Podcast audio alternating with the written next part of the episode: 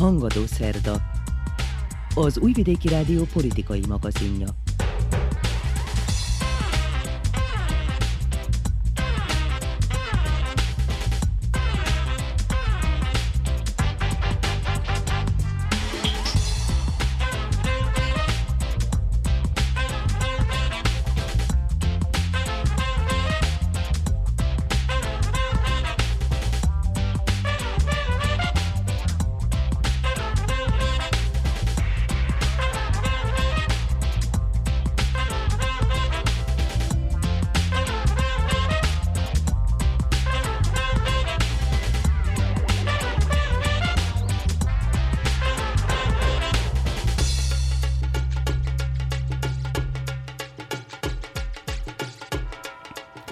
Köszöntöm hallgatóinkat a mikrofonnál, Muci Szántó Márta. Február végéig el kell fogadni az igazságügy működésére vonatkozó törvénycsomagot, ami uniós elvárás is, mondja Kovács Elvira, a Szerbiai Képviselőház alelnöke, az Európai Integrációs Bizottság elnöke. Továbbra is kiélezett a koszovói helyzet, miután újabb tüntetéssorozatra került sor, amelyen az ottani szerbek elleni támadásokat sérelmezték. Ugyanakkor a koszovói szerbek egy része nyilvánosan hangot adott elégedetlenségének Belgrád politikája miatt. Szerbia az az ország, ahol az emberek hozzászoktak az álhírekhez, azaz ahhoz, hogy a média félretájékoztatja őket. Ez a gyakorlat még a múlt század 80-as éveinek a végén megkezdődött. Ezt állapította meg a Média Centar felmérésében. Az online média térhódításával világszerte növekszik az álhírek aránya, ugyanakkor más országokkal szemben, Szerbiában elsősorban a hagyományos média terjeszti az álhíreket, derül ki a félretájékoztatás és álhírek a médiában című kutatásból. Külpolitikai rovatunk témája Nagy-Britannia, ahol a polgárok túlnyomó része már másmilyen álláspontot képvisel a Brexittel kapcsolatban, miközben jelentősen megváltoztak az ottani belpolitikai és gazdasági állapotok. Ezek lesznek a témáink, tartsanak velünk!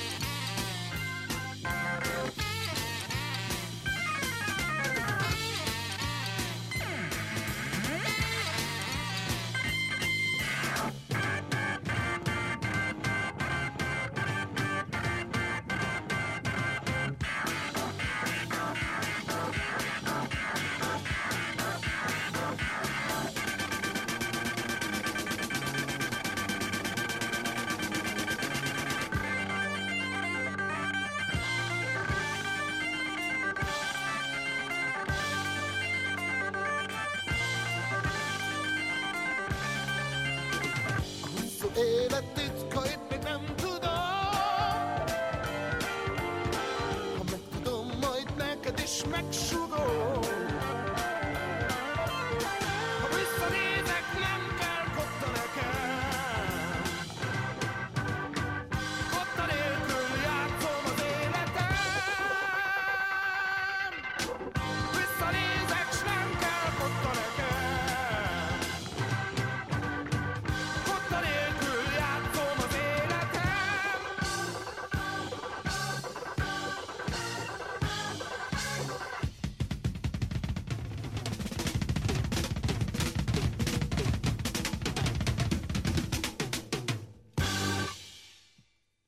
Beszélgető társam Kovács Elvira, a Vajdasági Magyar Szövetség alelnöke, a Szerbiai Képviselőház alelnöke, az Európai Integrációs Bizottság elnöke.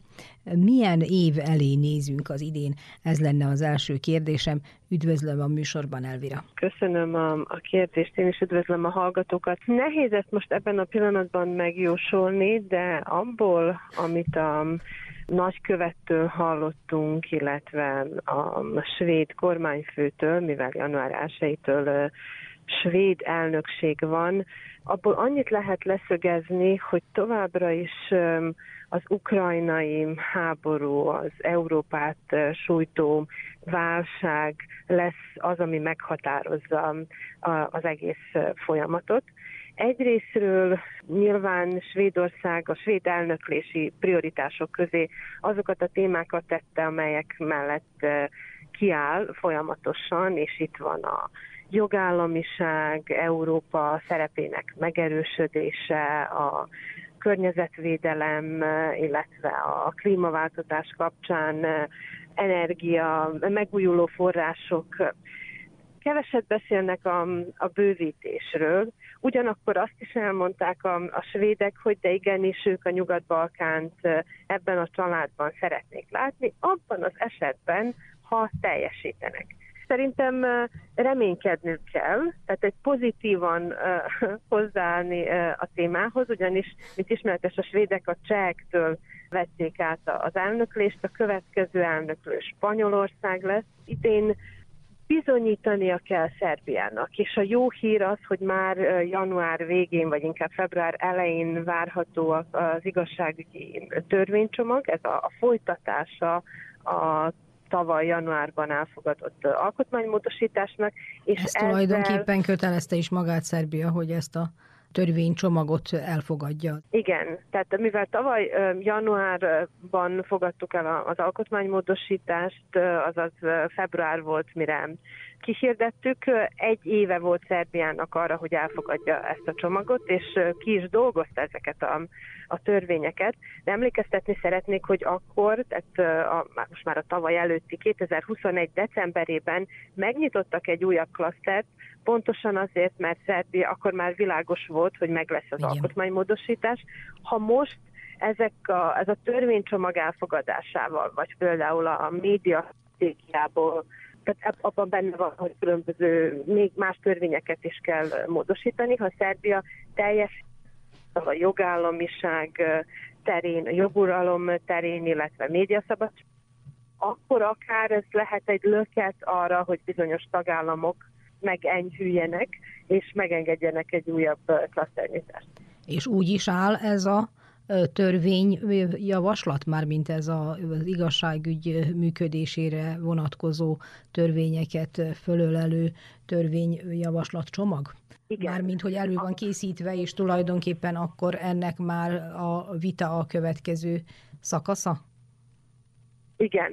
Hát annak ellenére, hogy elég sok időt veszítettünk tavaly, és csak október végén alakult meg a kormány. A technikai kormány is gyakorlatilag dolgozott ezeken a javaslatokon, illetve aztán október végétől még fölgyorsultak a folyamatok, és kétszer kaptunk véleményt a Velencei Bizottságtól, ezeket beépítette a minisztérium, aztán most december közepén a Velencei Bizottság plenáris ülésén is napirenden voltak ezek a törvénytervezetek, illetve most zajlik még a közvita január közepéig, és szerintem akár, amit az a terv, hogy január vége felé ez átmenjen kormányon, így legkésőbb február elején, február közepén akár parlamenti vita is lehet róluk, és utána kerülhetnek elfogadásra. Határidőn belül, mert a végső határidő február vége.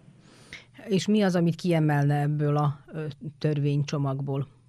Hát egyértelmű, hogy a legfontosabb eleme, amit valójában elvárnak Szerbiától, hogy az igazságügy megszabaduljon a politikai befolyástól, magyarán, hogy ezentúl ne a parlamentben kerüljenek megválasztásra a bírák, ügyészek.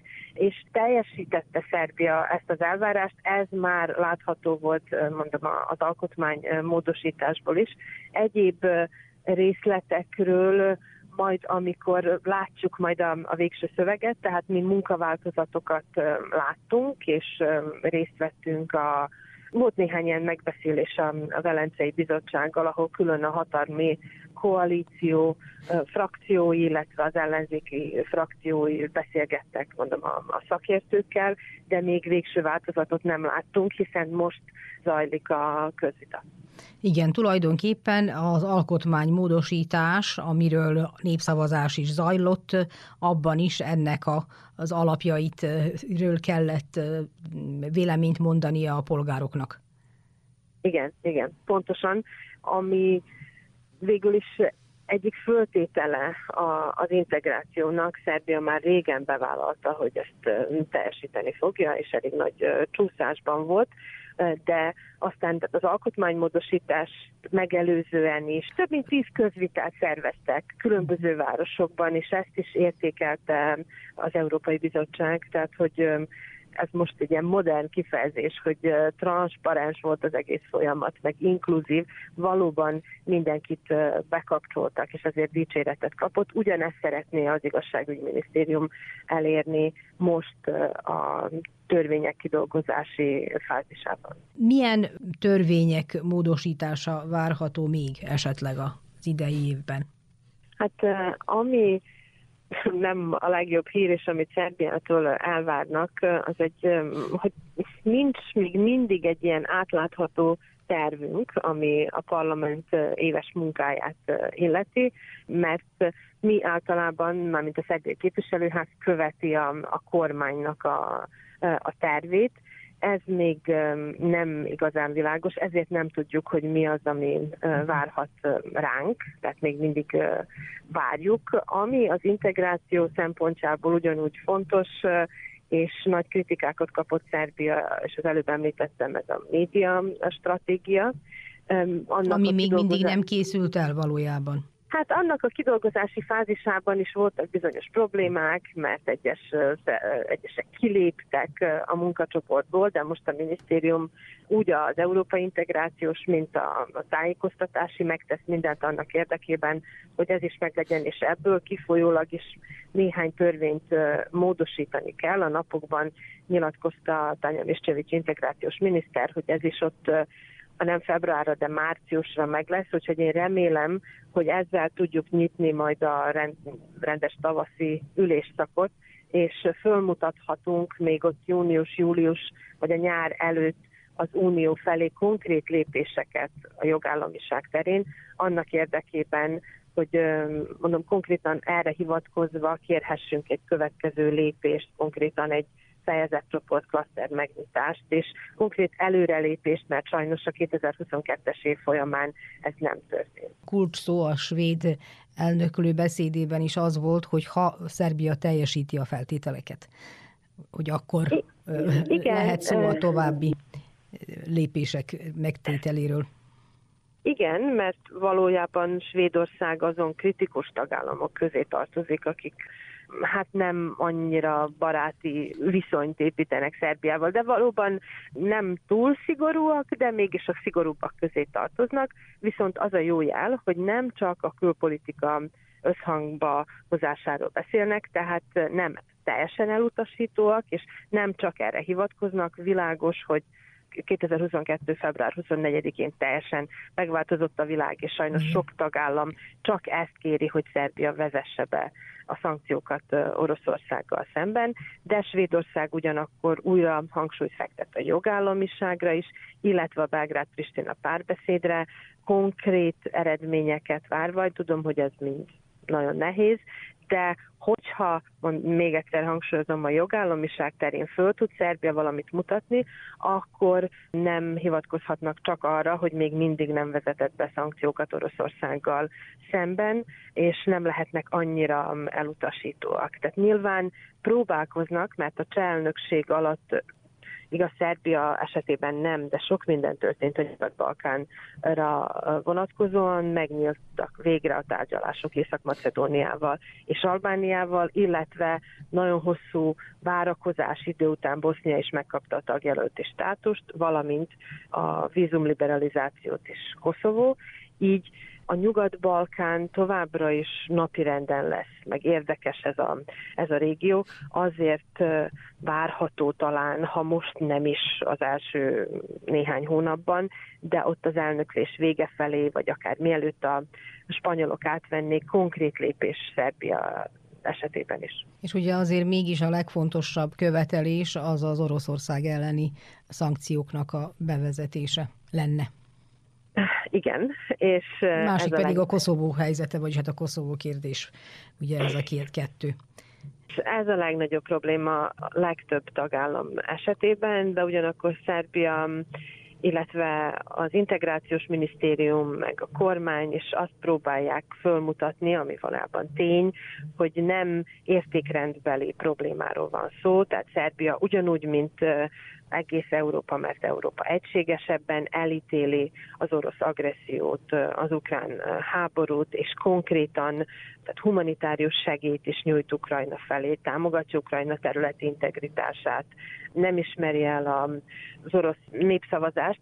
Tehát értékrendbelileg nincs probléma. Szerbia azért nem vezet be szankciókat Oroszország ellen, mert nem látja annak értelmét, és ha fogalmazhatok úgy, a saját bőrén érezte, hogy nem jelenthet semmi jót a szankció, és hogy ez mennyire nehéz az országnak, és egy ideig még nyilván nem fog engedni ennek a nyomásnak, aztán majd fölméri, hogy mi a legjobb az ország polgárai számára. Az is jó, visszatérve még egy picit a svéd elnökségre, hogy a svédek is a polgárok védelmét, mondom, Európa erejének, az európai értékek terjedését, ilyeneket tartanak napirenden, mert Szerbia is arra hivatkozik, hogy a saját polgárainak az érdeke az elsődleges, és nem szabad elfelejteni az energiaválságot sem. Az Unió nyilván arra hivatkozik, hogy ők 1 milliárd eurót biztosítanak a Nyugat-Balkán számára az energiaválság enyhítésére, ami egy jó jel, úgyhogy amilyen támogatáshoz csak hozzá tud férni az ország, ezzel élnie kell.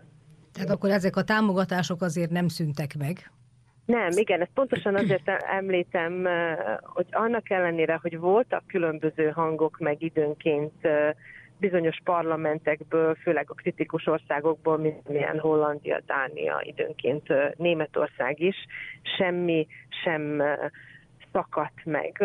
A folyamat igaz, hogy stagnál, tehát Szerbia nem tett látható konkrét lépést az elmúlt egy év alatt, olyan értelemben, hogy nem nyíltak meg újabb tárgyalási fejezetek, de ez a folyamat nagyon bonyolult, nagyon összetett, és az ország próbál teljesíteni azokon a területeken, amelyeken tud, de nyilván, mivel Európa egységes, és nagyon sok tagállam elsősorban azzal foglalkozik, hogy hogyan tud segíteni Ukrajnának, amit Szerbia megért, meg Szerbia is próbál segíteni, de a legnagyobb probléma, hogy nem vezet be szankciókat Oroszország ellen, és ezért kap néha ilyen kritikákat, hogy talán meg kellene tőle vonni bizonyos segítséget, de semmi sem történt. El kellene szigetelni Ugye ilyen hangok voltak. És nem is fog. Tehát Svédország is nagyon sokat segít Szerbiának. A svéd befektetések az első 5 helyen vannak, főleg ami a környezetvédelemre vonatkozik. Tehát érdekes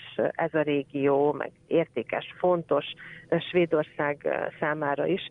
És ahhoz, hogy bármilyen drasztikus lépés történjen, ahhoz konszenzusra van szükség. A 27 tagállamnak bele kellene egyezni, és ez nem fog megtörténni, annak ellenére, hogy ezzel ijeszgetik egyesek az országot, meg a közvéleményt. És itt van ugye Koszovó kérdése is, ami eléggé feszült volt most ismételten, tehát nem, hogy megoldódni látszik, hanem talán még inkább elmérgesedni ez a viszony. Igen, ez érezhető már az elmúlt néhány hónapban, amióta Kurti, illetve az ilyen, nem is tudom, hogy fogalmazzak, nacionalista vonal van hatalmon Koszovóban. Úgy tűnik, hogy nem igazán érdekük az, hogy normalizálódjon a helyzet. Szerbia, illetve a Szerbország vezetés próbál továbbra is aktív résztvevője lenni ennek a párbeszédnek, és nem a szerb fél az oka annak, hogy a provokációk után hát ilyen a helyzet, de szerintem bölcsnek kell maradni és kitartani ezen a vonalon. Itt is mindenképp a polgárok érdekei vannak első helyen.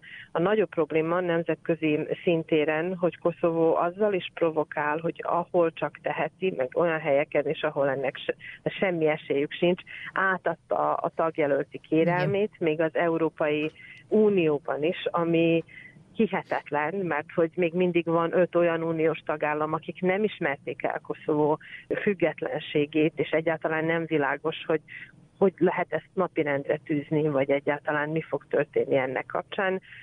Nyilván a svéd elnökségnek nem lesz egyszerű, a csehek ezt elegánsan elkerülték és átadták. A svédek már most azt mondják, hogy igen, lassan megindul a konzultációs folyamat, ami lassú, meg bonyolult, meg hosszú, mert nyilván nem tudják ezt napirendre tenni úgy, hogy nincs most, amikor mindenki egységes, mondjuk Ukrajna kapcsán, és ugyanez a helyzet az Európa Tanácsban is, azzal, hogy ott másmilyen a folyamat, és ez is egyfajta provokáció, tehát nyilván Szerbia, a szerb fél nem hallgathat, és válaszolnia kell erre, úgyhogy ez még inkább bonyolítsa a folyamatot, de még egyszer azt szeretném kihangsúlyozni, hogy az aláírt, megbeszélt dokumentumokra kell hivatkozni, és folytatni a normalizációs folyamatot.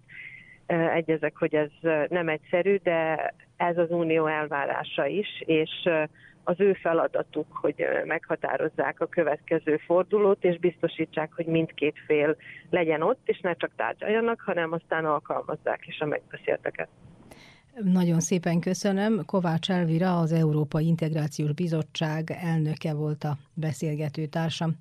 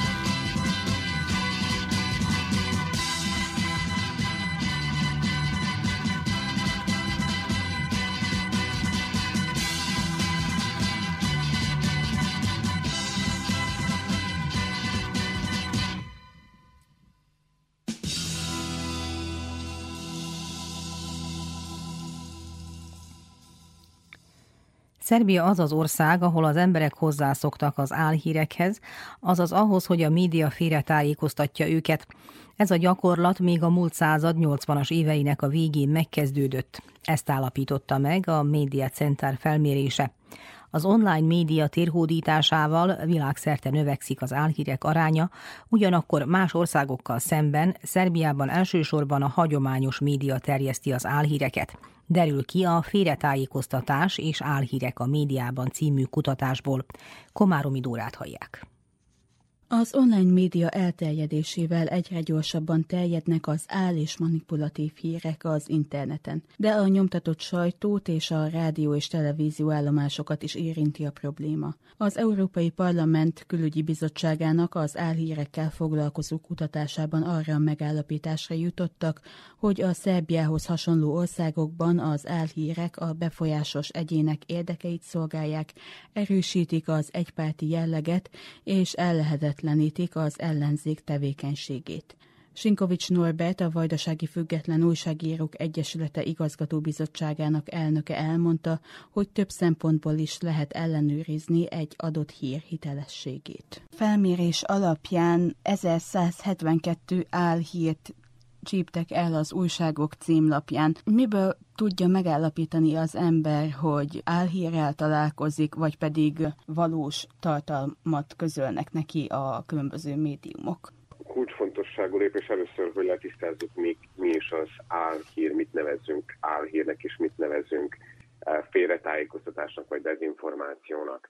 Amikor erről a két fogalomról beszélünk, meg kell értenünk, hogy álhír alatt olyan tartalmakat, nem valós vagy félrevezető tartalmakat értünk, amely valamilyen formában médiapublicitást kapott.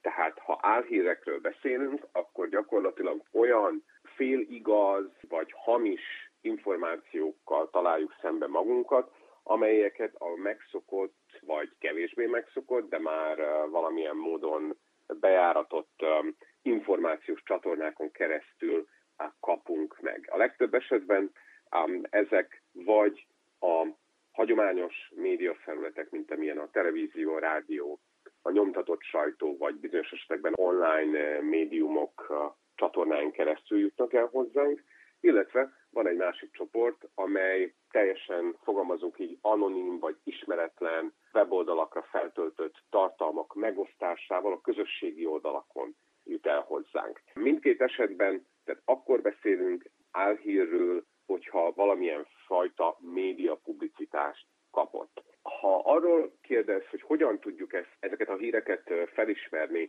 a legfontosabb kérdésünk az persze mindig, hogy tudjuk-e ellenőrizni az adott hír, az adott információ tartalmát, szöveg, videó vagy képi anyag tartalmát. Beszélünk-e elfogult cikkről, tehát látjuk-e azt, hogy a magát újságírónak kiadó szerző megpróbált az érzelmeinkre hatni, megpróbált bizonyos fokú, hevesebb érzelmet kiváltani nálunk. Ez vonatkozik a pozitív és vonatkozik a negatív érzelmekre is. Tehát amikor látjuk, hogy az érzelmünkre próbálnak hatni, abban a pillanatban fel kell tennünk a kérdést, mi állhat az adott információ mögött. Nem feltétlenül jelenti azt, hogy a hír hamis, de ez már lehet az egyik jel, hogy el kell gondolkodnunk azon, hogy milyen szándékkal dolgozott a szerző. És szándékosan nem mondok újságírót, mert az újságíró feladata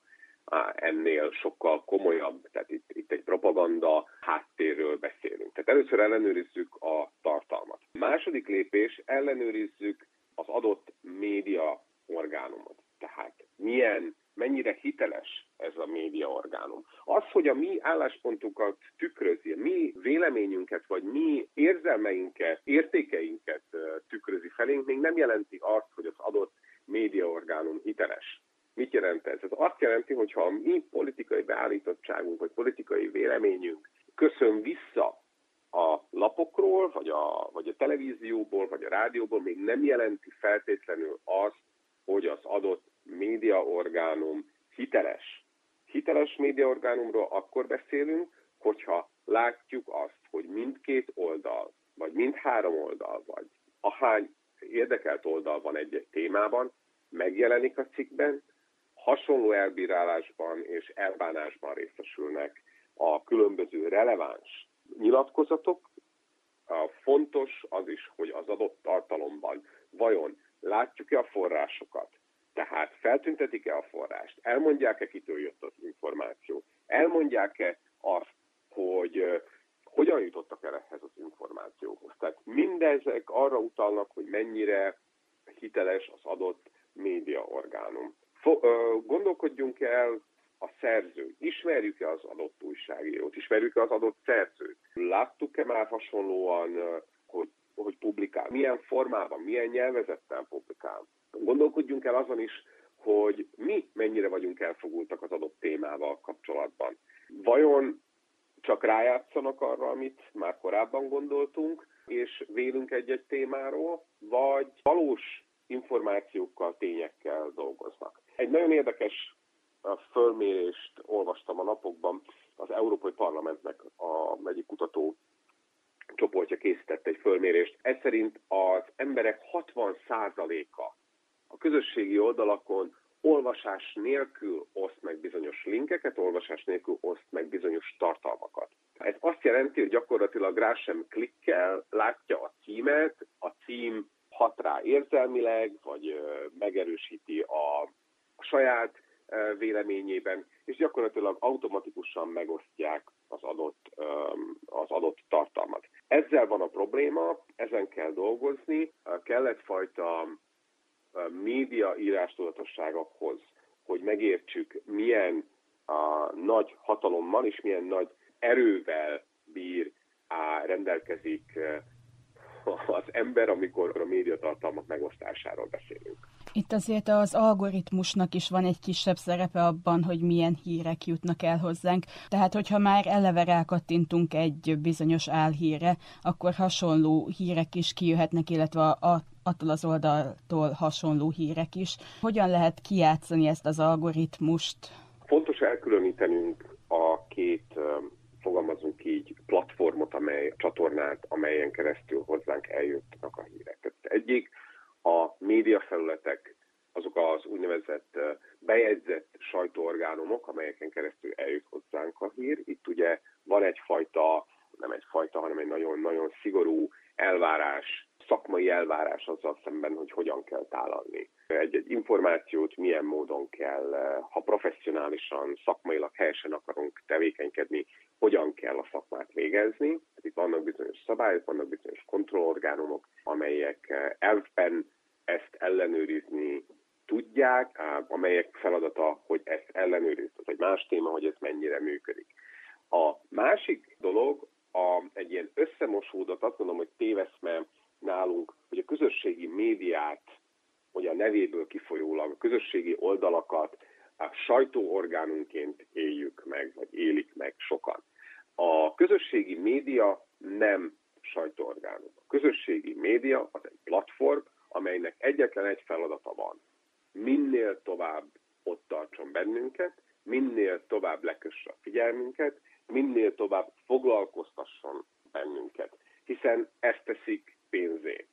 Ez alapján tudják monetizálni, pénzé tenni a figyelmünket. Na most a legtöbb esetben az algoritmusok, amelyről ön is beszélt, gyakorlatilag követik, hogy milyen tartalmak azok, amelyek számunkra a legkedvezőbbek, tehát a legtovább maradunk az adott applikáción, az adott alkalmazás, az adott felületen, közösségi oldalon. Ezek az algoritmusok gyakorlatilag felépítik az alteregónkat, felépítik azt a digitális képmásunkat, amely alapján ez az algoritmus a későbbiekben bizonyos tartalmakat felkínál számunkra.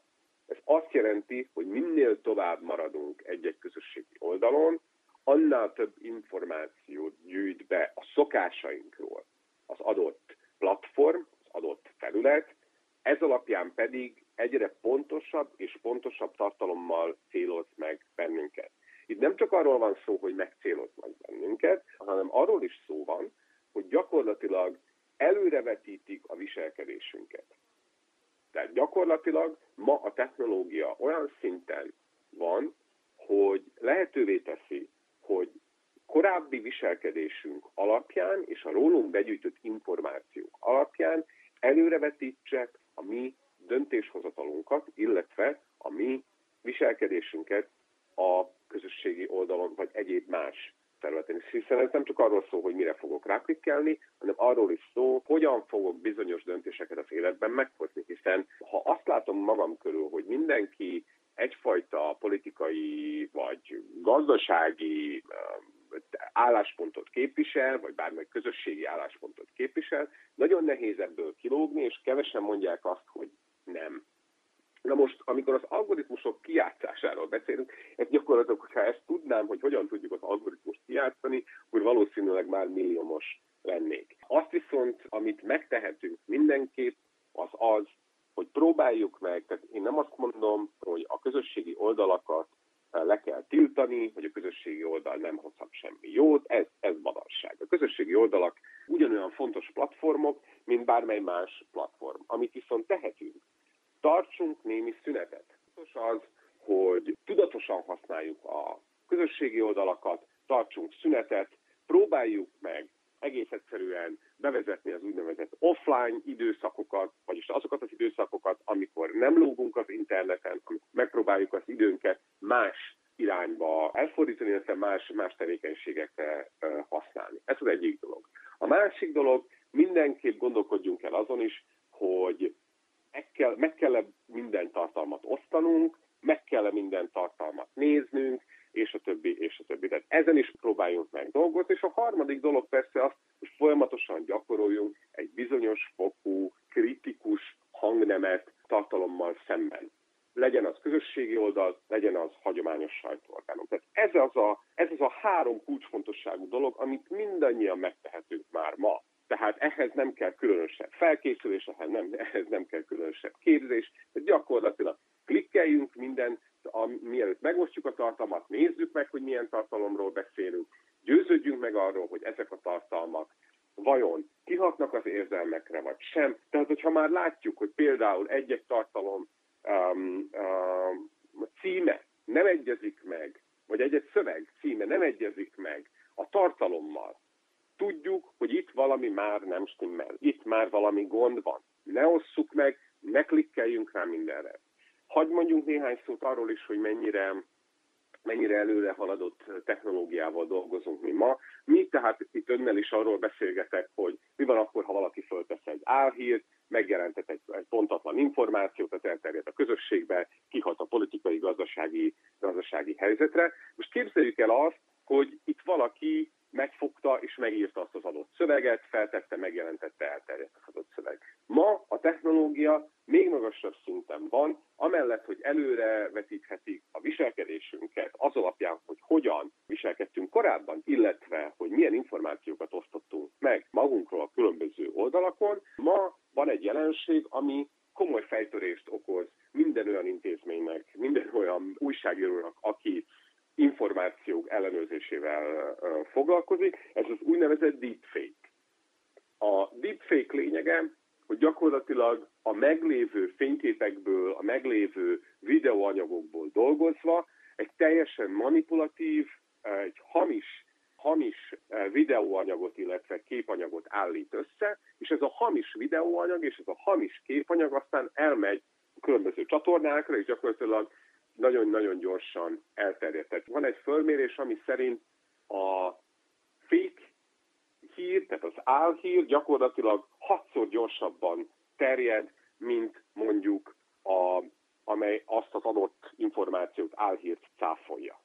Tehát el tudjuk képzelni, hogy még egy ember elolvassa az én valós híremet, ahhoz képest már 6-an elolvasták az álhírt.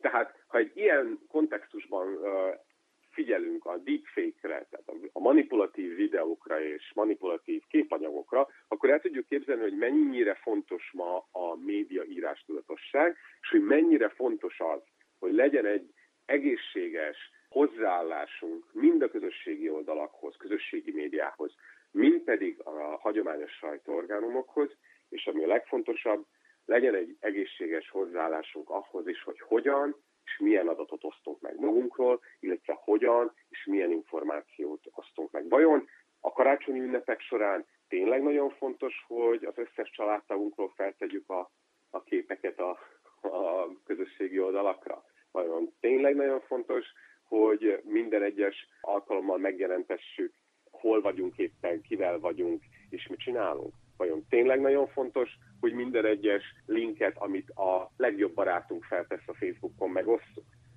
Tehát ezek azok a dolgok, amelyekre oda kell figyelni. És mennyire számon kérhető az újságírón az, hogyha álhírt ír, vagy ilyen befolyásoló hírt ír? Tehát Szerbiában ez milyen szinten áll jelenleg?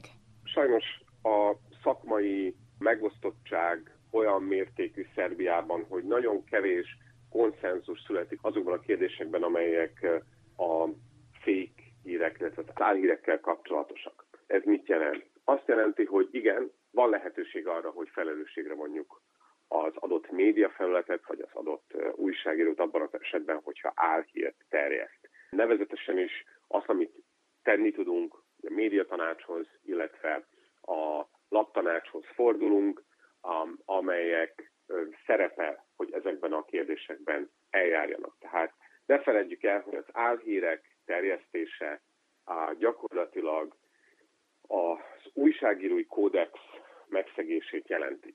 Ez azt jelenti, hogy amikor én tévedek, és erről nem tájékoztatom az olvasót, és nem kérek bocsánatot, emiatt megszegtem újságírói kódexet. Az újságírói kódex betartatása, mivel nem törvényi erejű, az újságírói kódex betartatása Szerbiában ma elsősorban két intézményre hárul. Az egyik intézmény a már említett laptanács, a másik intézmény pedig valamely releváns újságírói tömörülés szervezet. Az ő feladatuk az, hogy erre figyeljenek, az ő feladatuk az, hogy ezzel kapcsolatban ajánlásokat tegyenek, illetve megpróbáljanak megoldást találni erre a kihívásra. Én azt gondolom, hogy az álhír mellett talán az egyik legnagyobb a gondja az újságíróknak az elfogoltság kérdése. Tehát, ha megnézzük ezeket az adatokat, amelyekről ön is beszélt korábban, hogy hány álhír jelent meg a címoldalakon. Tehát ezeknek egyiknek sem feltétlenül az volt a feladata, illetve nem azért jelentette meg, tehát miért jelentettük ezeket meg, vagy miért jelentetik ezeket meg. Nem azért jelentették meg, mert nem volt idejük leellenőrizni az adott hírt szerintem, hanem az egyik oka ennek az, hogy valamilyen politikai vagy éppen gazdasági célt szolgálnak. Tehát ha látjuk ezt a manipulatív hozzáállást, amennyiben érezzük ezt az egyoldalúságot az újságíró vagy a média orgánum szempontjából, ha nem kérdezi meg a másik oldalt, akkor azért fel kell tennünk a kérdést, hogy milyen az adott újságíró vagy a média orgánum munkájának a minősége.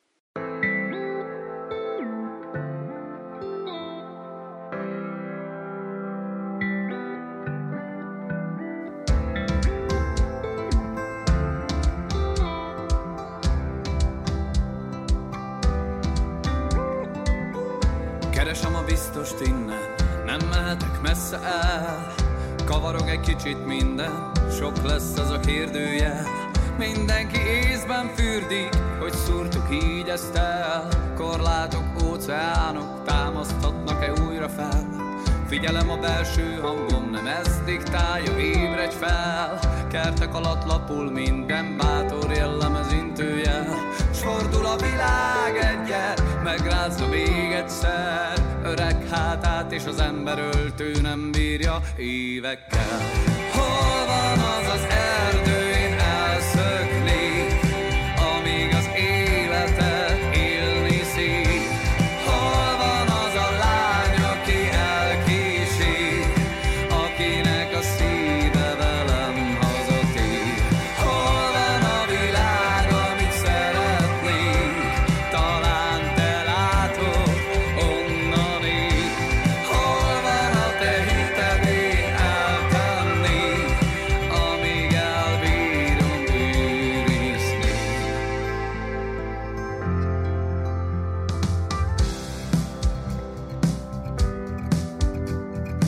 Jönnek-mennek az újabb trendek, értékből csak mérték kell.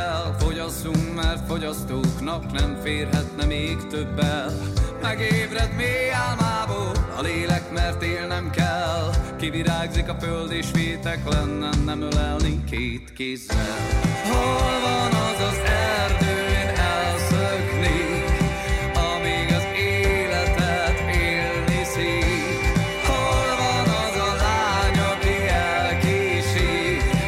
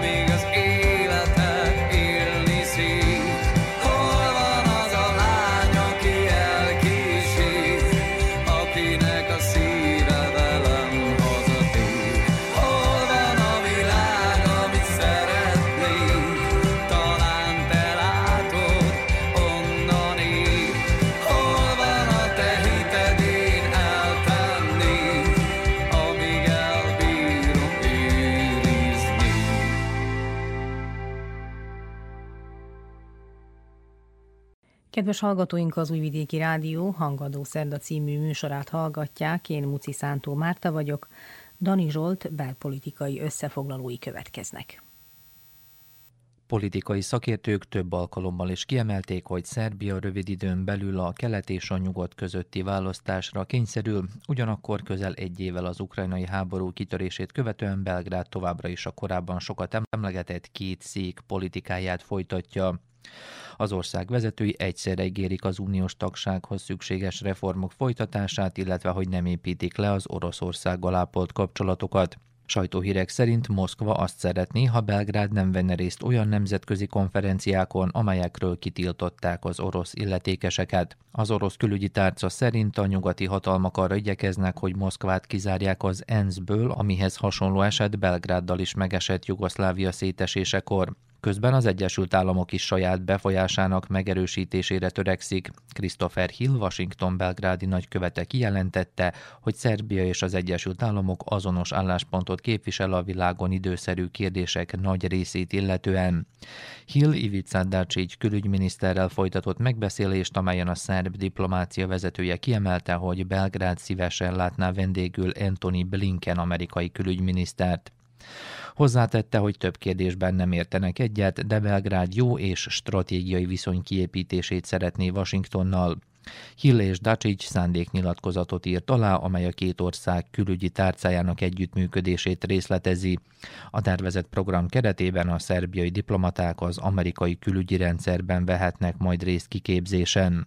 A Belgrádról elmondható, hogy nagy vonalakban megőrizte globális külpolitikai irányzatát, ez nem érvényes a térségbeli viszonyokra nézve. Az elmúlt időszakban elsősorban a bosznia-hercegovinai vezetéssel ápolt viszony romlott meg, ugyanis Belgrád rangos küldöttséggel képviseltette magát a boszniai szerb köztársaság alapításának ünnepén. A dátum minden évben további feszültségeket okoz, nem csak a szomszédos országon belül, hanem a szerbek, illetve a bosnyákok és a horvátok közötti kapcsolatban. Tengelyen is. Mint ismeretes, a szerb entitás a háborút lezáró Daytoni egyezmény előtti dátumot ünnepli államiságának napjaként, amit Szarajevóban és a nyugati politikai körökben szeparatista és nacionalista lépésként tartanak számon. Arra viszont már a külföldi sajtó is felfigyelt, hogy Szerbia igyekezett valamelyest javítani a Horvátországgal való kapcsolatokon. Ivica Dačić külügyminiszter ezzel összhangban az ortodox karácsony alkalmából Zágrábba látogatott, ahol számos politikussal tárgyalt. Dačić szerint a két országnak a közös érdeket kell keresni, és le kell tisztázni a múlttal kapcsolatos kérdéseket. Belpolitikai téren ismét időszerűvé válik a számos választás kérdése. A hatalmi haladó párt vezetőinek elvárása szerint a tömörülésen belüli tisztújítási folyamat nyárig lezárulhat, amit az összetett belső választási procedúrák számlájára írnak.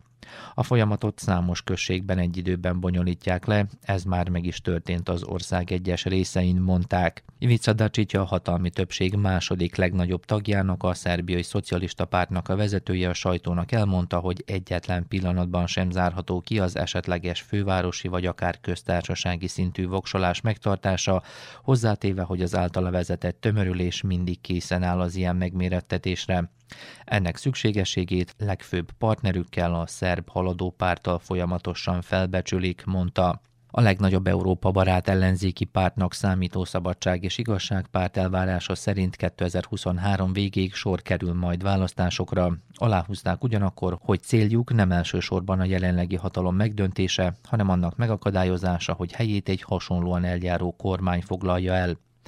A szabadpolgárok mozgalma tárgytalannak nevezte az ellenzék egyesüléséről szóló elképzeléseket és találgatásokat. Arra emlékeztettek, hogy nem várható az ellenzék egységes fellépése, mert erre korábban sem volt példa. Lehetetlennek tartják az együttműködést olyan pártokkal, amelyek orosz barát politikát folytatnak. A napokban elhangzottak csak megerősítik az elemzők korábbi hetekben hangoztatott véleményét, miszerint egy most megrendezett választás eredménye nem sokban különbözne a tavaly megrendezett megmérettetés végeredményétől.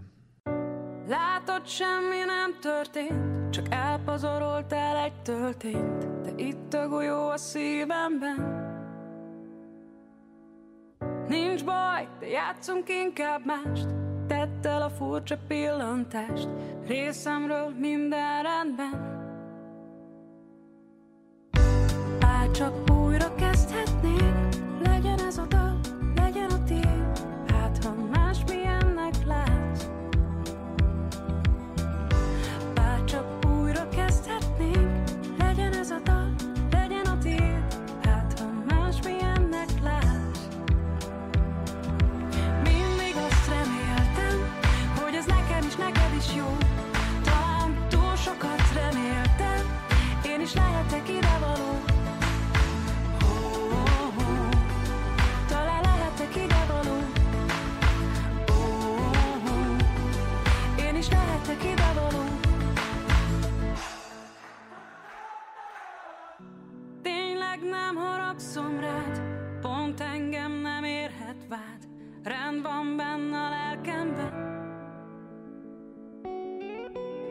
és ha mégse változnám, nem csak nekem kell reggel, ezzel az arccal ébrednem.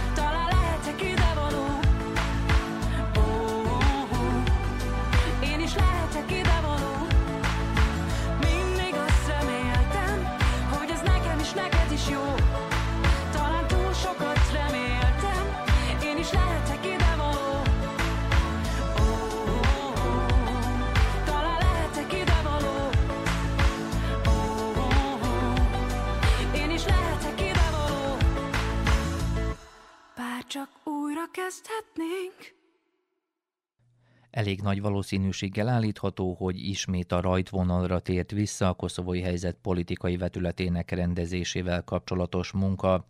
A nyugati hatalmak és a NATO illetékesei egyelőre csak egymással egyeztettek a kérdésről, a belgrád, illetve pristinai vezetéssel való tárgyalásokra a napokban kerül sor. A NATO fő feladatának elsősorban a nemrégiben tapasztalt feszültség kezelését tekinti, ami fokozottan vonatkozik a többségében szerbek lakta Észak-Koszovóra. Az ottani szerbek a napokban több tüntetést is szerveztek, de szokatlan módon nem mindegyik megmozdulásról hangzottak el azonos üzenetek. A dél-koszovói Strbce községben több ezer szerb gyűlt össze, hogy a fiatal nemzettársaik ellen karácsonykor elkövetett támadások ellen tiltakozzon. Politikai vezetőik üzenete szerint békét akarnak, de ellenállnak azzal a politikával szemben, amely az elűzésüket tűzte ki célul. Arra szólították fel a nemzetközi békefenntartókat, hogy fokozzák jelenlétüket a szerbek lakta térségben. Az ottani szerbek legnagyobb politikai képviselete, a szerb lista viszont sérelmezte, hogy Koszovszka Mitrovicában olyan tüntetésre is sor került, amelyen bírálták a belgrádi vezetés, illetve az általa támogatott szerb lista politikáját. Koszovóban huzamosabb ideje szokatlannak számít, ha a szerb közösség egy része nem tetszését fejezi ki a szerbiai politikusok tevékenységével kapcsolatban.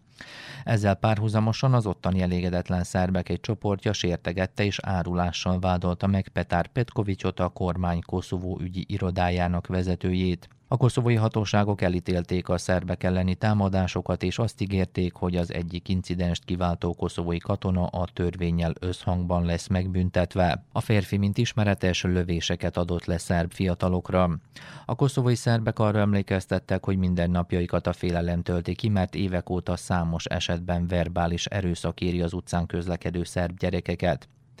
Alexander Vučić államfő közben illetlenségnek minősítette, hogy a KFOR békefenntartó erők az ortodox karácsonyra időzítették annak a válaszlevélnek az átadását, amelyben a belgrád koszovói biztonsági jelenlétére vonatkozó kérelmet véleményezték. Vučić kiemelte, nem meglepő, hogy elutasították a szerbiai biztonsági erők koszovói jelenlétét, de meglátása szerint nem volt meggyőző az erre vonatkozó indoklás. Ana Brnabić kormányfő jelezte, a nemzetközi erőktől további biztonsági garanciákat kérnek a szerb közösségek védelme érdekében, mert a jelenlegi állapotok nincsenek összhangban a 21. századi normákkal. Anke Konrád, Németország szerbiai nagykövete elmondta, hogy országa komolyan veszi az ott élő szerbek indokolt aggodalmát, és továbbra is a számukra előirányozott autonómia megalakítását kéri. Ivica Dačić külügyminiszter szerint Belgrád a békét megőrző párbeszéd mellett kötelezte el magát, de léteznek vörös vonalak, amelyeket nem hajlandó átlépni. Dačić budapesti látogatásán elmondta, elvárják a korábban Brüsszelben aláírt megállapodások végrehajtását, a szerb közösség biztonságának szavatolását, miközben nem lehet szó Koszovó ENSZ-be való belépéséről. Szijjártó Péter, magyar külügyminiszter arról biztosította Dačićot, hogy Budapest nem fogja támogatni azokat a javaslatokat, amelyek Koszovó európai intézményekbe való belépését célozzák meg, mert ez veszélyeztetné a kérdés kompromisszumos lezárását. Ezzel szemben az Európai Unióban elnöklő Svédország jelezte, megkezdte a tagállamokkal való konzultációt a Pristina által benyújtott csatlakozási kérelemről. Albin Kurti koszovói kormányfő közben arról nyilatkozott, hogy az elmúlt időszak zavargásai lezárása érdekében nem szavatolta Belgrádnak, hogy Pristina nem küld különleges egységeket Észak-Koszovóba, és hogy nem tartóztatnak le többé szerb nemzetiségű polgárokat. Kurti szerint nem ígérhetett olyasmit, ami ellentétben van a koszovói alkotmánnyal. Meglátása szerint az elmúlt időszakban sikereket értek el a szervezett bűnözés elleni harcban, ami magában foglalja a szerbek lakta területen működő szervezeteket is. Vučić elnök válaszában kiemelte, hogy Szerbia nem Kurtitól kért garanciákat, mert a vezetőnek a szava nem sokat ér manapság. Az államfő rámutatott, hogy a biztonsági garanciákat a nyugati országoktól kérték. A pristinai külügyi tárca arra is kitért, hogy egyetlen újabb ország sem közölte volna, hogy visszavonta Koszovó függetlenségét, mint ahogyan azt Belgrádból állították. Közben Derek Solle, az Egyesült Államok rangos külügyi tanácsadója károsnak nevezte azt a Belgrád által elindított kampányt, amely során Koszovó államisága és nemzetközi jelenléte ellen munkálkodnak. Solle az elkövetkező napokban Belgrádban és Pristinában folytat majd tárgyalásokat. Elemzők véleménye szerint az amerikai külügyminisztérium illetékese elsősorban azért érkezik térségünkbe, hogy feltérképezze, egyáltalán folytatható-e, azaz újraindítható-e a Belgrád és Pristina közötti politikai dialógus. Kiemelik, hogy az elmúlt hetek incidenseitől függetlenül is a mostanihoz hasonló helyzet vár a párbeszéd újraélesztésén fáradozó nyugati diplomatákra.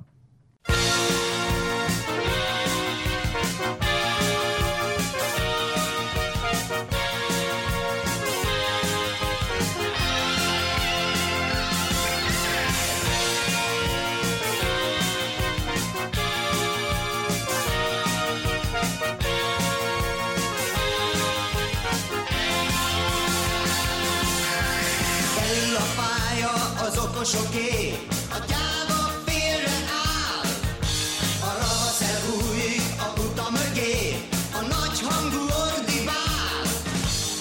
Újabb arcok jönnek, a bölcs végképp kiszáll, s mi vakon, ütjük egymás vakon, míg nyakig nem ér a sár. Keményen ér!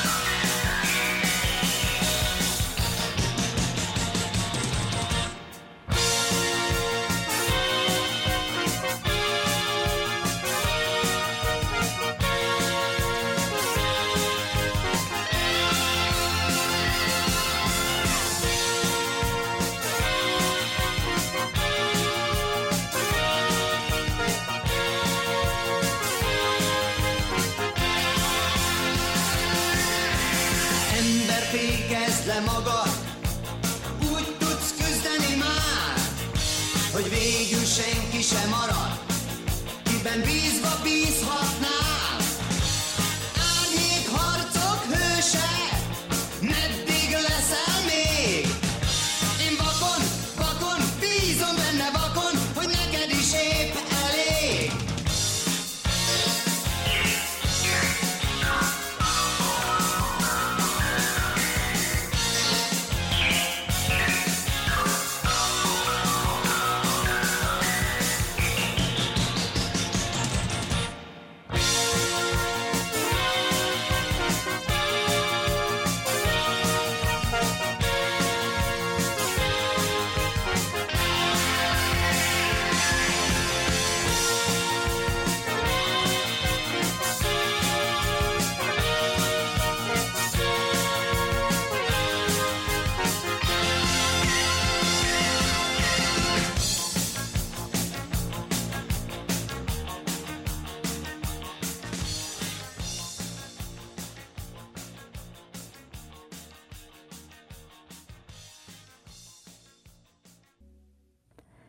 Kedves hallgatóink, külpolitikai témával folytatjuk a hangadó szerdát. Témánk Nagy-Britannia, ahol a polgárok túlnyomó része már másmilyen álláspontot képvisel a Brexittel kapcsolatban, miközben jelentősen megváltoztak az ottani belpolitikai és gazdasági állapotok. Márton Attila újságírót Dani Zsolt kérdezte. Első ízben történt meg, hogy a brit polgárok többsége már károsnak tartja az Európai Unióból való kilépést, és a jövőben egy új népszavazást szeretne a kérdésről. Az elmúlt időszakban hogyan változott a Szigetországban a közvélemény, illetve a gazdasági teljesítmény? Kérdezem Márton Attila újságírót. A britek kétharmada szeretné, ha megismételnék a Brexit népszavazást, legalábbis ezt mutatják egy friss közvéleménykutatás eredményei. Ezt a közvéleménykutatást az Independent újság rendelte meg, és a Savanta brit piackutató cég végezte el. Ennek értelmében tehát a megkérdezettek 65%-a szeretné, ha az Egyesült Királyságban ismételt népszavazást tartanának az Európai Unióhoz való tartozásról. Legutóbb 2016-ban tartottak ilyen népszavazást, amelyen győztek a kiválásra szavazók, és emiatt nagyjából 2 éve az Európai Unióból kilépett az Egyesült Királyság. Az az érdekes, hogy az új népszavazást akarók aránya megnövekedett 1 év alatt, méghozzá 10%-kal, ugyanis 1 évvel korábban 55% volt az új népszavazást szorgalmazók aránya. A további adatok is eléggé egyértelműek, ezek szerint a megkérdezettek 56%-a bizonyos abban, hogy az Európai Unióból való kiválás az rosszat okozott a brit gazdaságnak. 1 évvel korábban ez az arány a mostani 56%-hoz képest csupán 44% volt. És a fő kérdésre adott válasz is eléggé egyértelmű, tehát megfordultak az arányok 2016 óta. Most a megkérdezettek 54%-a szeretné, hogyha az Egyesült Királyság az Európai Unióhoz tartozna, és ebből egyértelműen következik, hogy kevesebb, mint a fele, tehát 46% pedig a jelenlegi állapotot tartja jónak. A megkérdezettek 22%-a véli, hogy azonnal ki kellene írni a népszavazást, tehát valamivel több, mint 1/5. 24%-uk 5 éven belüli időpontot választana erre, 11%-uk pedig 6-10 éven belüli időpontot. Ebből az következik, hogy annyira nem tartják sietősnek, hogyha csak az 1/5 gondolja úgy, hogy azonnal ki kellene írni a népszavazást. A Brexit, tehát az Egyesült Királyságnak az Európai Unióból való kiválása egyre kevésbé népszerű, 2020 óta folyamatosan csökken a Brexit támogatottsága. Nem csak a közvéleménye, hanem az adatok is alátámasztják azt, hogy az Egyesült Királyság rosszul járt a Brexittel, ugyanis az Egyesült Királyság gazdasága a kilépés miatt kisebb lett, sőt a Brexit hozzájárult a megszorításokhoz is. Ezek a megszorítások voltak a sztrájkhullám kiváltó oka 2022 végén. A Center for Economic Reform jelentése szerint, tehát a Központ a gazdasági reformért jelentése szerint az Egyesült Királyság gazdasági kibocsátása 5,5%-kal, tehát 5,5%-kal lett kisebb a Brexit következtében ahhoz képest, amilyen akkor lett volna, ha az ország nem lép ki az Európai Unióból. Persze ez a lassabb növekedés azt eredményezte, illetve annak az a következménye, hogy csökkent a költségvetés bevétele, így az ősszel adóemeléseket kellett bejelenteni, és a már említett központ, tehát szakértői központ szerint ezekre az adóemelésekre nem is lett volna szükség, ha az ország továbbra is az egységes piac tagja lenne. Tehát a Brexit okozta csapás vezetett az adóemeléshez, mivel a lassabban növekvő gazdaság magasabb adókat igényel a közszolgáltatások és a juttatások finanszírozásához, és ha nem lett volna Brexit, vélik a szakemberek, többek között Michael Saunders, aki a brit jegybank monetáris tanácsának korábbi tagja, akkor ha tehát nem lett volna Brexit, akkor valószínűleg nem beszélnénk megszorító költségvetésről, mondta ő, nem lenne szükség adóemelésekre, kiadáscsökkentésekre. Márpedig, ahogy már mondtam is, részben ezeknek a megszorításoknak volt a következménye az Egyesült Királyságot egész decemberben sújtó sztrájkhullám, amelyben a közalkalmazotti szféra követelte a béremeléseket. Ugyanis arról van szó, hogy a közalkalmazottak követelték, hogy a 4 évtizedes csúcson levő inflációt ellensúlyozzák a fizetésemelések. A brit kormányfő, Rishi Sunak azonban egyelőre ahhoz tartja magát, hogy ezeknek a követeléseknek a kielégítéséhez a jelenlegi gazdasági helyzetben nincsenek meg a feltételek, és ezzel összhangban szigorúbb sztrájktörvényt jelentett be. A már említett gazdasági reformközpont adatai szerint az egységes uniós piac elhagyása igen komolyan érintette a brit gazdaságot, 11%-kal csökkentette a beruházásokat és 7%-kal az árukereskedelmet 2022 második negyedévében. A Bloomberg adatai szerint ez is hozzájárult ahhoz, hogy az Egyesült Királyság a világjárvány vége óta szinte az összes többi nagy gazdaságtól lemaradt. Az adóbevételek pedig jelentősen alacsonyabbak. A költségvetési hiány 105 milliárd fontra emelkedett a költségvetési év első 8 hónapjában, ami a negyedik legmagasabb érték a történelemben. Úgy számították egyébként, hogy a tavalyi évre az összeg eléri majd, márpedig a hiány összege, a 177 milliárd fontot.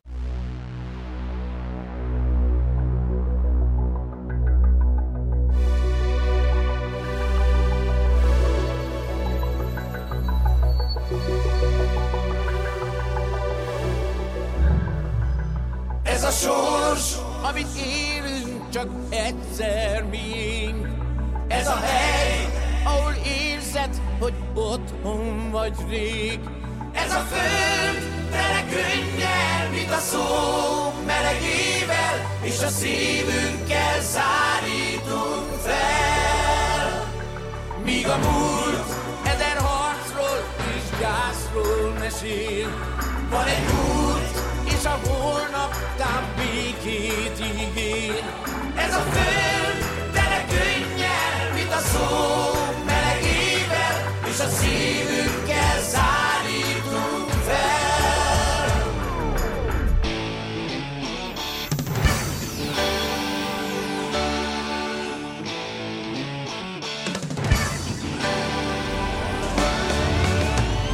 Ígéret mellé most a valóság is jár.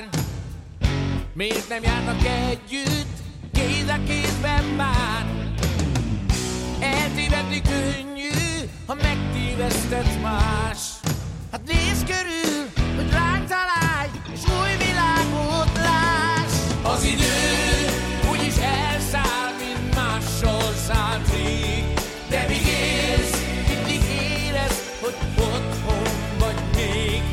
Ez a föld, tele könnyel, mint a szó melegével, és a szívünkkel szárítunk fel. A tegnap elmúlt, de az igazság még vár. Együtt kéne végre megtalálnunk már. Éltek már a földön, kik rég megmondták. Hazugság, az több lehet, de nincs két igazság. Míg a a múlt, ezer harcról és gyászról mesél. Van egy út, és a holnap tám békét ígér. Ez a film tele könnyel, mint a szó, melegével és a szívünkkel szállítunk fel. Elhibázni nem lehet, lépj át minden átkon, ébrezd újra lelkedet, s jöjj el minden áron.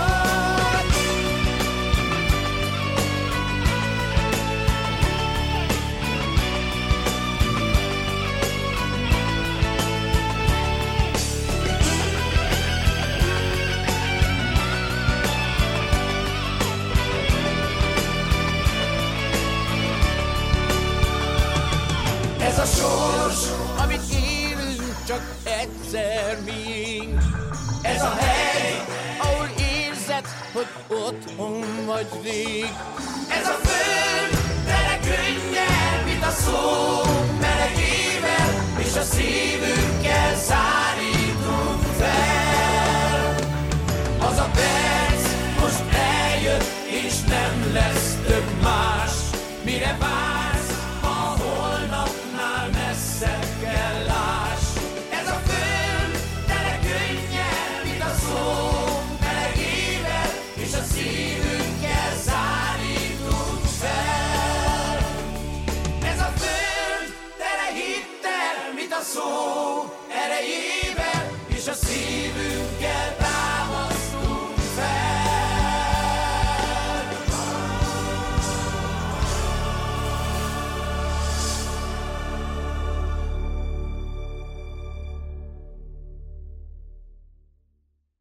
Ha már ennyien kérik a 2016-os referendum felülvizsgálását, miután számos téren nyilvánvalóvá vált, hogy hátrányt jelent az Európától való gazdasági elszigeteltség, mi akadályozza meg Londont abban, hogy komolyan fontolja meg ennek lehetőségét? A Brexit visszacsinálásával úgy látom, hogy az a legnagyobb probléma, hogy jelenleg nincs, aki visszacsinálja. Ugyanis a konzervatívok párttól ez nem várható el. A munkáspártól elvileg elvárható lenne, viszont a probléma abban van, hogy a Brexit idején a munkáspárt nem vállalt egyértelmű álláspontot, de egészen biztos, hogy nem vállalt egyértelmű kötelezettséget arra, hogy visszacsinálja a Brexitet.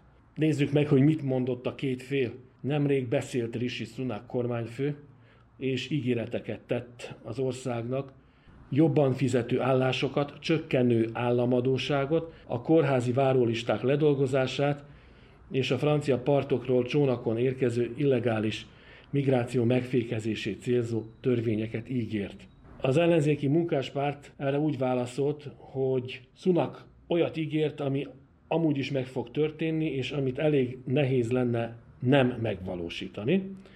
Ugyanis a független felelős költségvetési hivatal prognózisa az, hogy az utolsó negyedévben 3,8% lesz az infláció a mostani 11%-kal szemben. Vagyis az államadósság is csökkenni fog az idén, függetlenül attól, hogy ezt most célként tűzte ki a miniszterelnök. Egy másik hivatal, a pénzügyi tanulmányok intézete pedig azt jósolta, hogy a kórházi várólisták is rövidülnek, mert azok amúgy is hosszabbak télen.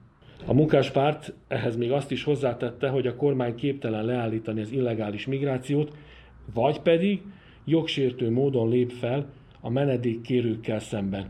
Tehát ami az ígéreteket illeti, az ellenzék teljesen várhatóan bírálja azt, amit Sunak mondott, de nem csak az ellenzék vélekedik így, hanem a BBC is inkább csak szkeptikus Sunak ígéreteivel szemben.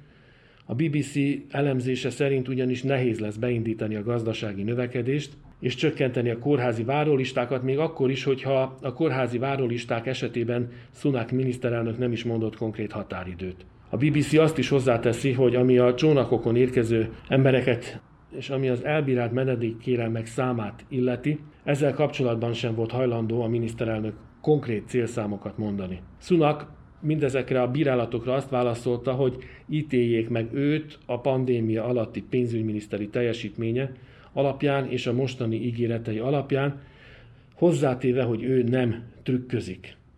Tehát, ami az inflációt illeti, Sunakot azért bírálják, mert állítólag olyat ígért, ami egyébként is meg fog valósulni, azt, hogy a 11%-os, több mint 4 évtizedes rekordinfláció 2023 végére a 11%-ról 4% alá lassul.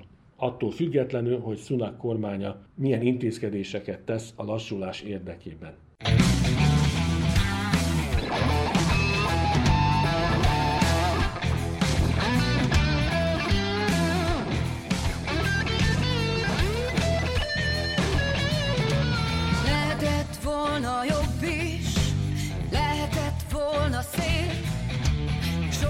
Sikerült eddig, ahogyan szeretnék. Miért van így, azt nem tudom, ez már hagyomány. Semmi, amivel védjem magam, egy jó ideje nincsen már. És tévedek is tudom, és nem tanulok jól. Elhiszem a semmit, hogy majd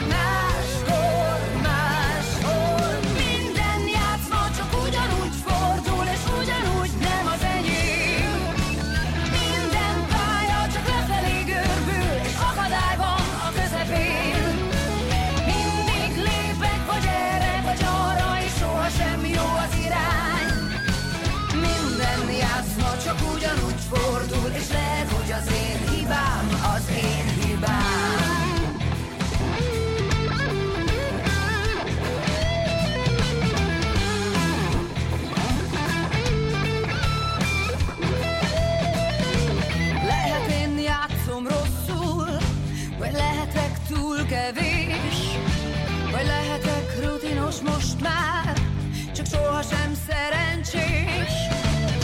Tovább nézek másokat, hogy csináljam, akinek sikerül. Nincs el, eladom, mégsem ugyanúgy akarom. Minden játszma csak ugyanúgy fordul, és ugyanúgy nem az enyém. Minden pálya csak lefelé görbül, akadály van a közepén. Mindig lépek, vagy erre, vagy arra, és sohasem jó az irány. Minden játszma csak ugyanúgy fordul, és lehet, hogy az én hibám, az én hibám.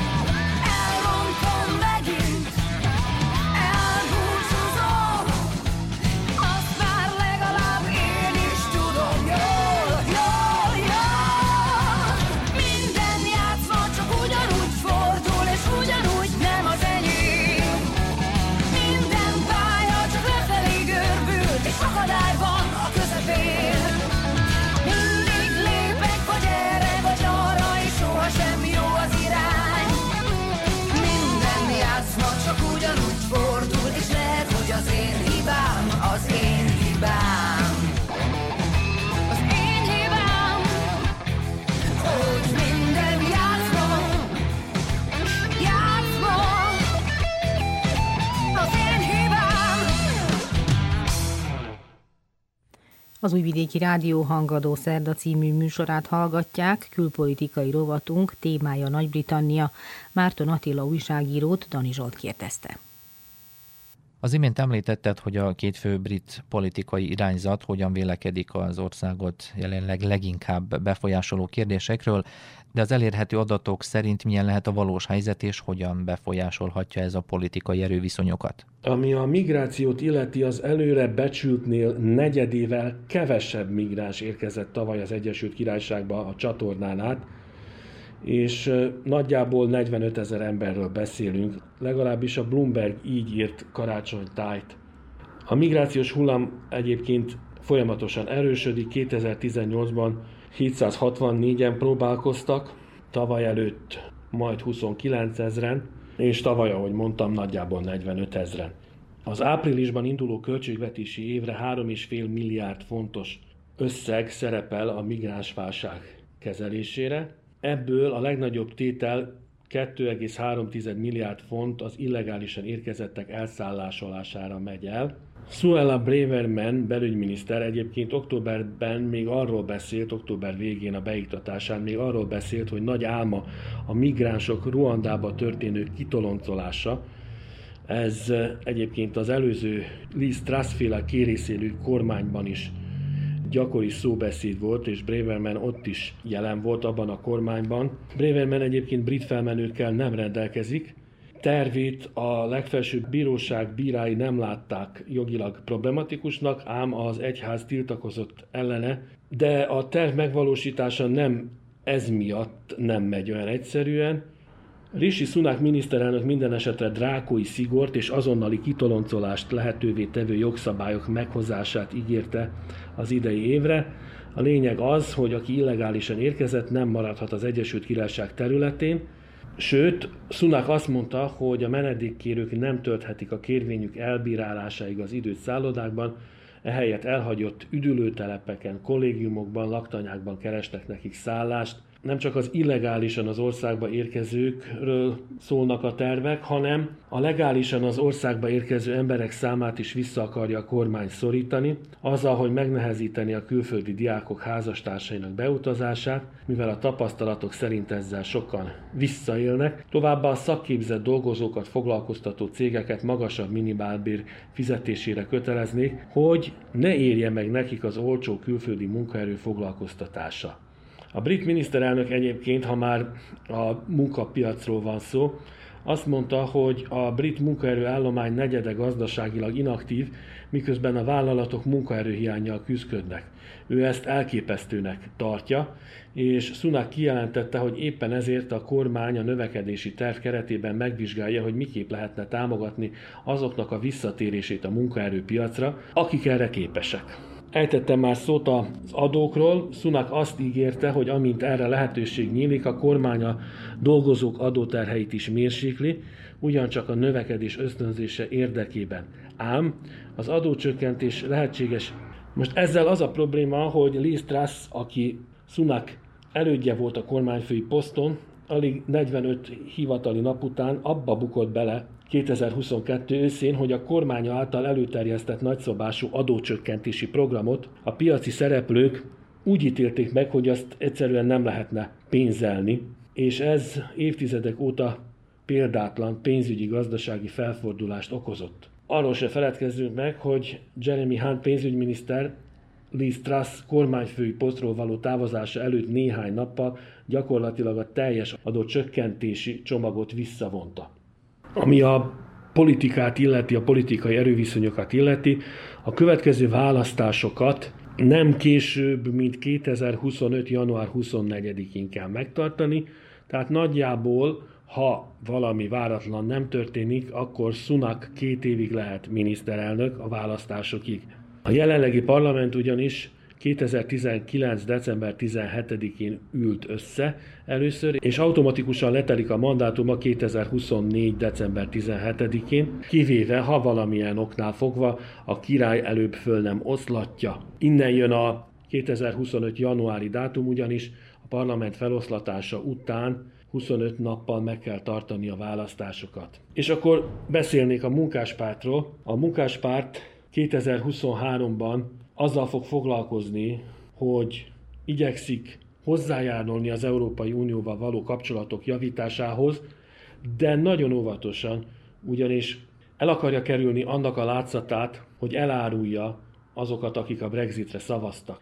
Lásd Starmer pártelnöknek a nemrégi nyilatkozatát a Brexittel kapcsolatban, ugyanis azt mondta, hogy kint tartja az Egyesült Királyságot, tehát hogy nem viszi be ismét az Európai Unióba, egyértelműen azokra a szavazatokra pályázván, amelyek egykor a munkáspárti voltak, de a munkáspártnak a kétértelmű magatartása következtében a konzervatívokra mentek el, ugyanis arról van szó, hogy ezek a szavazók, akikről beszélek, Brexitet akartak annak idején. Hogy ez mennyire jó stratégia, az természetesen majd kiderül.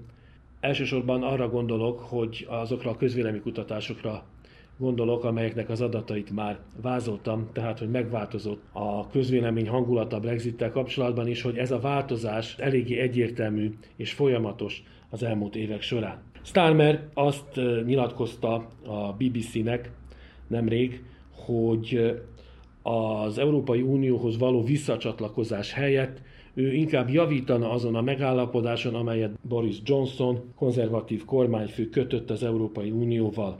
Starmer egyébként a népszavazási kampányban a maradásra szólította fel az embereket, de most azt mondja, hogy nem tudott és ma sem tud ellenkezni azoknak a véleményével szemben, akik úgy voltak vele, hogy a Brexitre szavaznak, azért, mert több ellenőrzést akarnak az életeik fölött, az országuk fölött. Ilyen értelemben a munkáspárt decentralizációt ígér, nagyobb hatáskört a polgármestereknek és a helyi hatóságoknak, például szállítási, infrastrukturális, házépítési és fejlesztési kérdésekben. Starmer, mint a munkáspárt elnöke azt mondta, hogy gazdasági klasztereket akarnak létrehozni az Egyesült Királyság mindegyik régiójában és mindegyik nemzetének területén. Starmer könnyen beszélhet, lévén, hogy a közvéleménykutatási adatok jelenleg azt mutatják, hogy több mint 20%-kal vezet a pártja a konzervatívokkal szemben, olyannyira, hogy a laboristák majdnem elérték az 50%-os támogatottságot, 47%-on vannak a közvéleménykutatási adatok szerint, a konzervatívok pedig 22%-on. A liberális demokraták jócskán lemaradnak és 9%-on vannak, de azt sem szabad elfelejteni, hogy az úgynevezett Reform UK párt, amely szintén Brexit párt, 9%-on van. Minden esetre, hogyha most tartanák a választásokat, nagy győzelmet aratna a munkáspárt. Ha a konzervatívok kibírják az elkövetkező 2 évet kormányon, akkor ezek az adatok változhatnak. A munkáspárt berkeiből az derült ki Brexit ügyben, hogy ők szeretnék, hogyha a következő választásokig, tehát az elkövetkező 2 évben a legfontosabb kérdéseket sikerülne megoldani. Némi cinizmussal akár azt is mondhatnám, hogy arra számítanak, hogy a távozóban levő konzervatívok majd megoldják helyettük, éppen azért, hogy nekik ne kelljen azzal foglalkozniuk a mandátumuk kezdetén. Vannak olyan vélemények is, hogy gyökeres változás a munkáspártnak a Brexithez való hozzájárulásában csak az esetleges második, tehát következő munkáspárti kormány idejében lenne várható, tehát feltételezzük, hogy nagyjából 7 év múlva.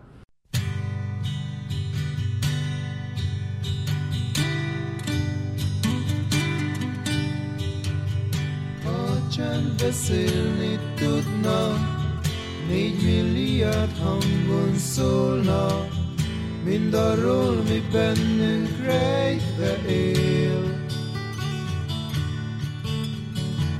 Vágydal szólna 100 szólamra, minden gondolat dobolna, millió szó összefolyna, 1000 nyelven kavarogna, s a világnak nem lenne titka.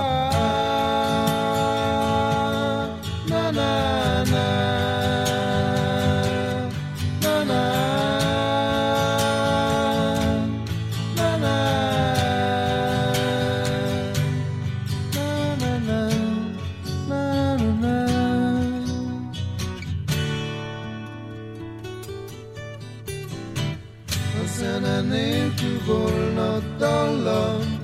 Soha meg nem szólal dalban, megtudnád, hogy mit is akartam. A csend minden nyelven hallgat, szóra még sosem bírták. Azt hiszem, hogy ezt még te sem tudnád. De több van, mit szemed láthat, de több van, mit füled hall. S van, akinek a csend szavak nélkül, s van, akinek a csend szavak nélkül is val. Ha a csend beszélni tudna, hol nevetne, hol mesírna, fekete is fehér volna talán. Vallomások, látomások, víziók és hazugságok, érzések és kívánságok, megtörnének, széttörnének, tükörfalán a beszédnek.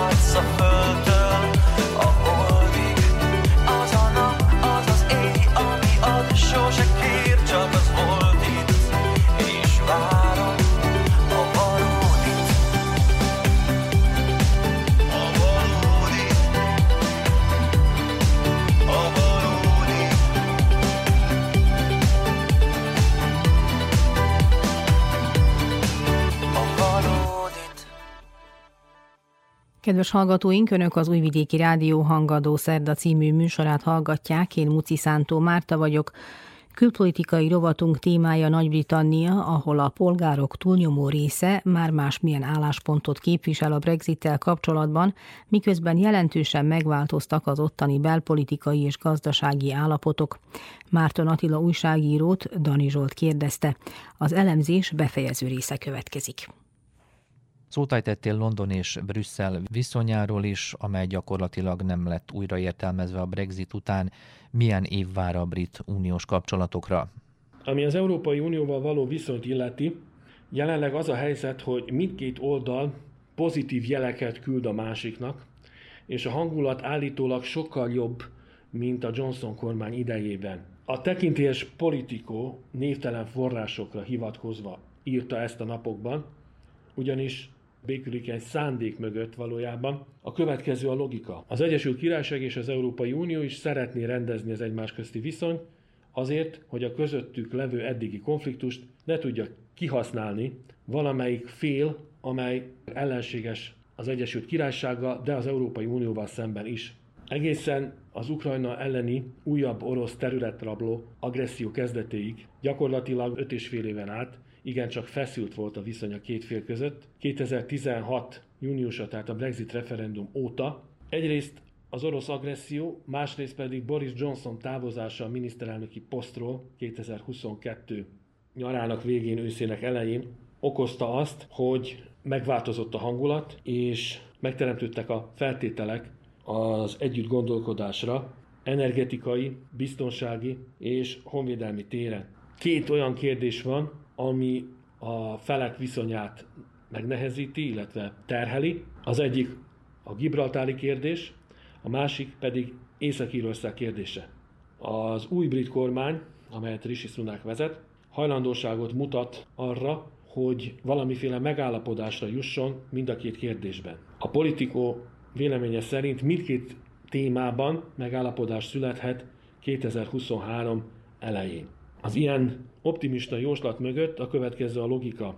A gibraltári kérdésben 2023 elején születhet megállapodás, és ennek a pozitív hatása érezhető lesz az észak-írországi kérdést illetően is, annál is inkább, mert az idén áprilisban lesz 25 éve annak, hogy megszületett a nagypénteki megállapodás, amely békét teremtett Észak-Írországban. Ennek a megállapodásnak az évfordulójára valószínűleg az amerikai elnök is elutazik majd az Ír-szigetre. Ami Gibraltárt illeti, itt egy esetleges az Egyesült Királyság és az Európai Unió közötti megállapodásnak az Észak-Írországot érintő részében történő változások azért problematikusak, mert Spanyolország megvétózhatná azokat, amennyiben előzőleg nem kötne az Európai Unió megállapodást Gibraltárral.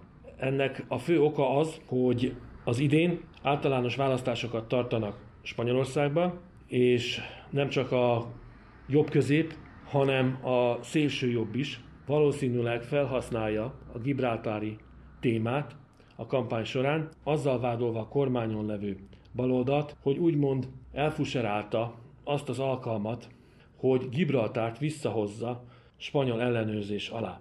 Természetesen az Egyesült Királyságban is az a szándék, hogy megmaradjon a szuverenitás az Egyesült Királyság eme távoli, de igencsak fontos része fölött. Ezért Észak-Írország esetében sokak szerint nem várható nagyobb áttörés 2023-ban, inkább csak valamiféle ideiglenes megállapodás, amely rendezné az Európai Unió és az Egyesült Királyság viszonyát.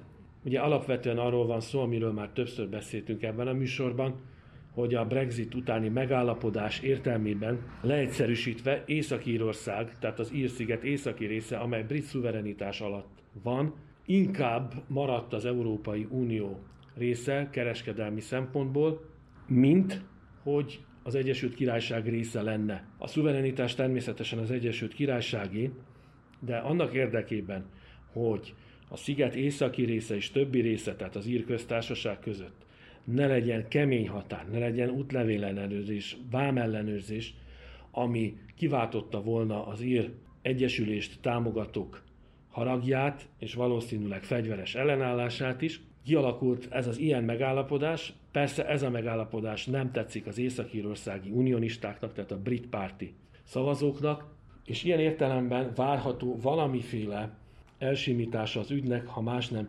ideiglenesen.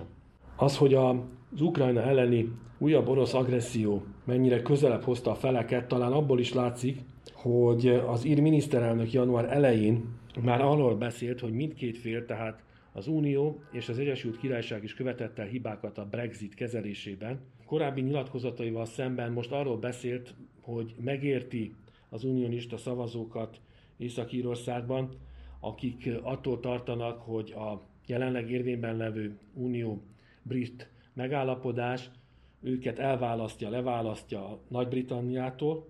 Tehát Leo Varadkar lát esélyt arra, hogy az uniós és a brit álláspont közeledjen, és azt mondja, hogy Ursula von der Leyen, az Európai Bizottság elnöke, és Maros Sefcovic, aki az Európai Unió részéről volt és van megbízva az Egyesült Királysággal való kapcsolatokkal, és ugyanúgy gondolják, ahogy ő, tehát, hogy van esély megállapodásra.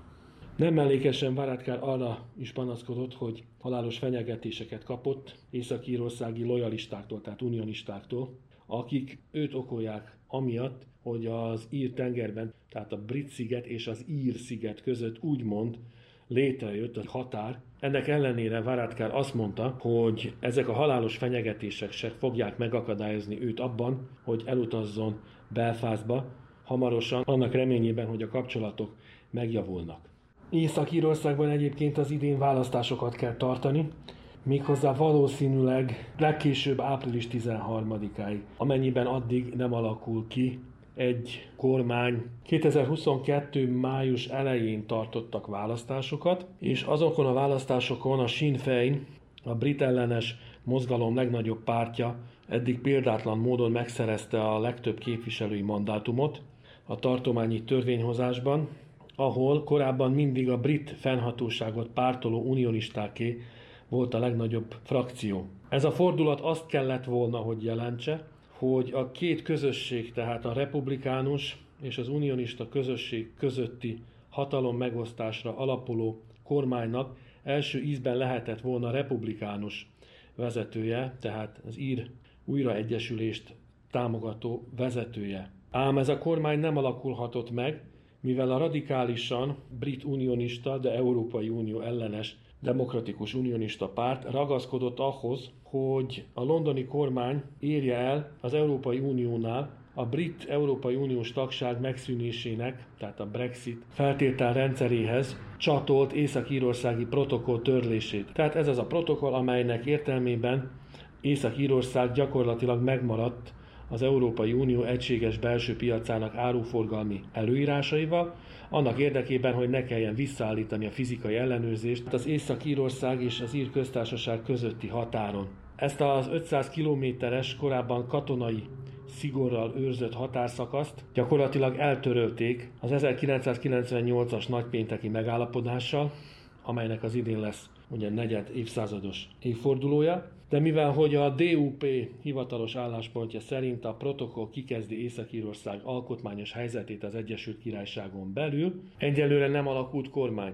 És ahogy mondtam is, hogyha egyhamar nem alakul kormány, márpedig a brit központi kormány a határidőt kitolta, akkor legkésőbb április közepéig meg kell tartani az új választásokat. A Sinn Féin nem állt el a politikájától, még a májusi választás eredményeinek közlése után is jelezték, hogy napirendre kell szerintük venni az ír egyesülésről szóló népszavazás kiírását.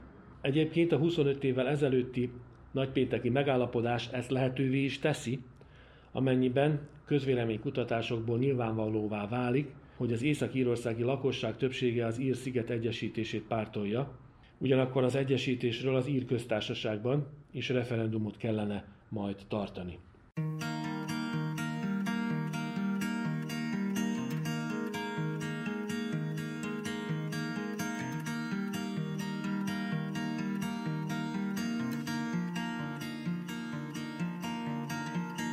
Egyedül csávosan csalogatna, de kérem, velem nincsen csak a baj.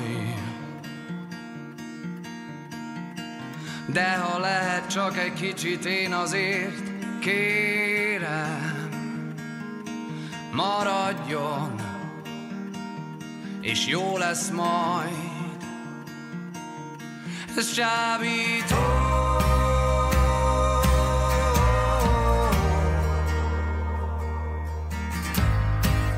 megrész segít egy altató,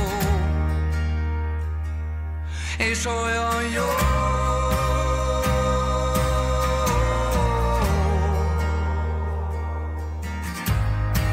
hogy ez nem lehet most múlandó.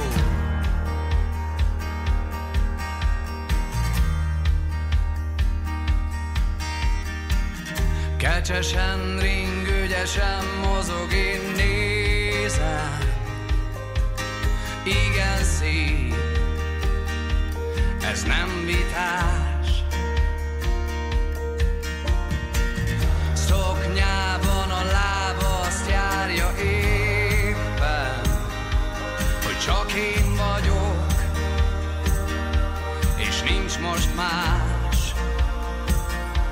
Ez csábító,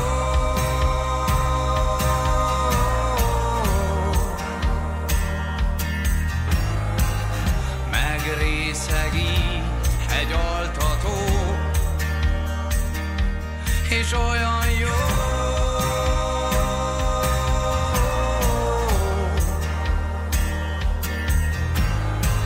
hogy ez nem lehet most múlandó. Egyedül csábosan csalogatna, de kérem, velem nincsen csak a baj. De ha lehet csak egy kicsit, én azért kérem, maradjon, és jó lesz majd.